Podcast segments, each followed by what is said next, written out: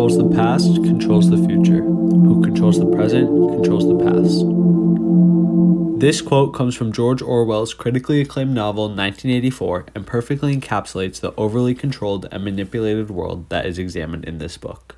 In the story, the government has complete control over all historical records, and therefore they can manipulate information and reality to fit whatever perspective they want the public to believe. But even though 1984 is set in a futuristic and dystopian society, this concept is still true and prevalent in our own modern day reality. In fact, the manipulation and control of information has played an essential role in determining who rises in power throughout history, as information is the key to power and influence. Consequently, it is extremely important to acknowledge who is controlling and presenting information, and how the way they present this information enables them to gain power and control.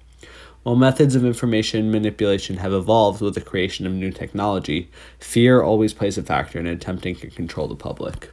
In this podcast, we will examine how political figures throughout history have manipulated and controlled information in order to rise to power, as well as the importance of having unbiased and fairly presented information.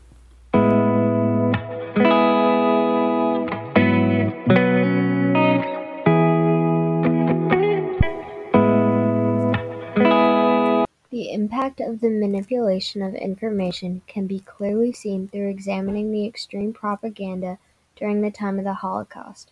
Hitler's extreme control over the information during this time allowed him to gain power quickly, but there were other important factors to note that contributed to his rise in power. By the end of World War I, Germany had to pay reparations, which caused them a huge setback financially. Germany's once booming economy began to crash, causing workers to begin striking, hoping to get their fair wage. Nationalists and veterans couldn't handle that they had lost the war and created the assumption that they would have won if they hadn't been betrayed by politicians and protesters. Hitler knew that people were angry and needed someone to blame. He ran with their fears and blamed the Jews for their loss at war. Hitler manipulated his way to the top through public speaking, where he would highlight the conspiracies and lies being made about Jews. In no time he had created a large following of people who became so brainwashed by these lies that they believed he was the only one who could restore Germany. He promised his followers that he would bring Germany back to how it was before.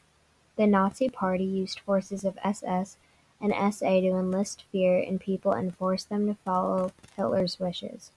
Advisors and business leaders that were followers of Hitler convinced Hindenburg to enlist Hitler as chancellor, which allowed him to have even more control and rise to power. Through his new position, he gained even more followers and had more followers than opposers. Hitler used economic instability, political instability, and fear to push his way to leadership. The spread of misinformation is very similar to the same spread in 1984 as in both instances it allowed a certain person or group to swiftly rise to power.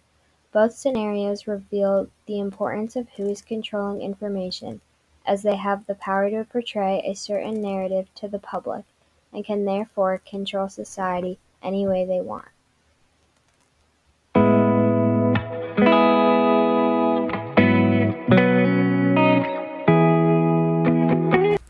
Unfortunately, the spread of misinformation is not just a thing of the past. On the contrary, new and evolved forms of information manipulation have arisen due to the development of social media and news spread through current day media.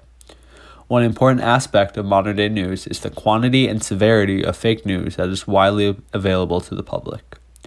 Fake news is an important variant of information manipulation as it presents false or misleading information to society and can provide people with incorrect perceptions of reality.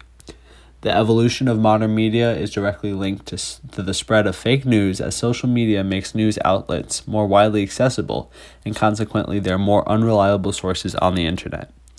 Another critical characteristic of modern news is the extreme bias that is especially prevalent in American political articles. Due to the extreme political and social divide in America, specific sources are more outwardly biased than in previous years. This connects to the central theme of 1984, as the authors of these articles are actively attempting to push their bias onto the reader. In other words, the person in control of this information has the power to portray a certain perspective of an event and therefore can influence the audience perception. Here are some statistics to illustrate the extent of information control and media manipulation in the modern world. According to Freedom on the Net, nearly half of the 65 countries assessed in a study experienced declines in internet freedom, while just 13 made minor gains. Less than one quarter of people live in countries where the internet is considered free. Manipulation and disinformation played an essential role in at least 18 elections in 18 different countries. The number of countries that featured physical reprisals for online speech increased by 50%. Clearly, modern day media is heavily controlled and influenced by people in power, which makes nearly all news outlets less reliable as there is a certain perspective that each source is trying to portray. We would like to thank you for joining us today. Hopefully, this podcast made you more aware and slightly wary of how similar the society in 1984 is compared to our own society in regards to the control and manipulation of information and how that manipulation of information has evolved throughout history. While it can be nearly impossible to find unmanipulated or unbiased information, we implore you to at least acknowledge the inherent bias found in modern day media and be understanding of who is controlling the information you obtain and what they want you to get from it. Thank you.